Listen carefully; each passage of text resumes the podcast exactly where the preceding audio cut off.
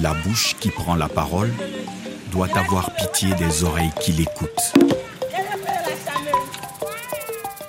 L'Afrique en compte. Récits d'ici et d'ailleurs.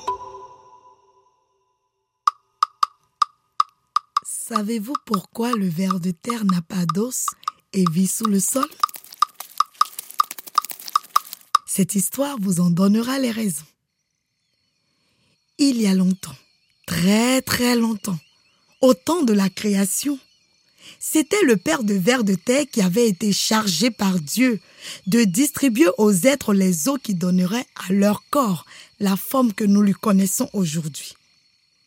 Les êtres se présentaient à tour de rôle dans son atelier pour se procurer les eaux de leur préférence. Les modèles, les tailles, les formes et les qualités étaient au choix du demandeur. Et le père de vers de terre, par le talent que Dieu lui avait donné, assemblait les eaux choisies dans les différents corps. Les animaux repartaient chez eux, pleinement satisfaits de leur nouveau squelette.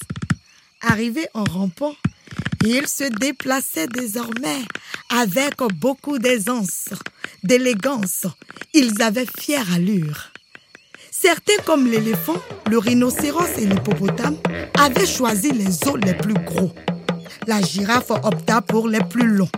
La tortue, le crabe et l'escargot mirent l'accent sur leur sécurité en choisissant des os comme couverture.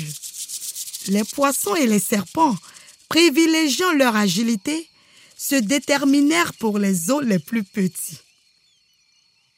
Pendant que tous les êtres se pressaient vers la maison de son père, vers de tel, lui, était tranquillement couché, persuadé qu'à tout moment, il pourrait trouver des os à sa convenance. Les demandeurs le trouvaient toujours à la même place, se moquant de leur empressement.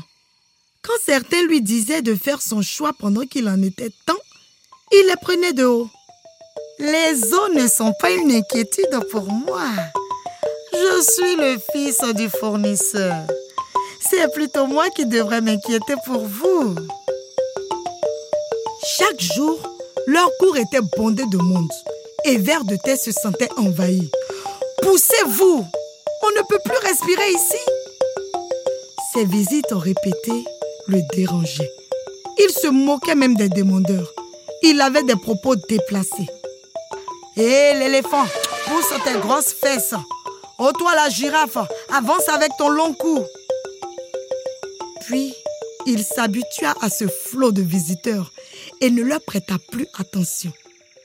Il avait mieux à faire que de s'occuper de ces êtres si pressés de se procurer une ossature.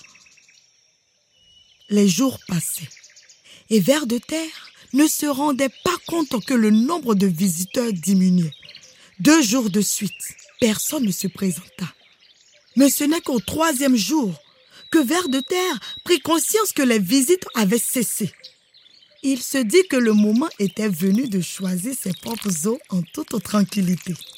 Mais, en pénétrant dans l'atelier de son père, quelle ne fut pas sa surprise de constater qu'il était vide. Non seulement aucun visiteur n'était en vue, mais son père n'était plus là et tout son matériel avait disparu. « Que se passe-t-il ? Où est mon père ?» dit vers de terre. L'inquiétude et la confusion s'emparèrent de lui. Il eut beau tourner, se retourner. Il était seul, tout seul. Alors, une voix se fit entendre. « La mission que j'ai confiée à ton père est terminée. Tous les êtres qui voulaient des os en ont eu. Toi, tu as été négligent et tu vas en subir les conséquences toute ton existence. » Confus et honteux, vers de terre décida de s'enfoncer dans le sol pour éviter la moquerie de ses concitoyens.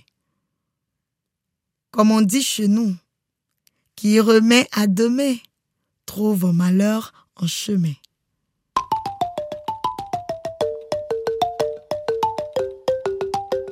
C'était N'Verfouai et le ver de terre, un conte issu du patrimoine ivoirien, interprété par Floppy Mendoza avec la voix de Stéphane Dogbo.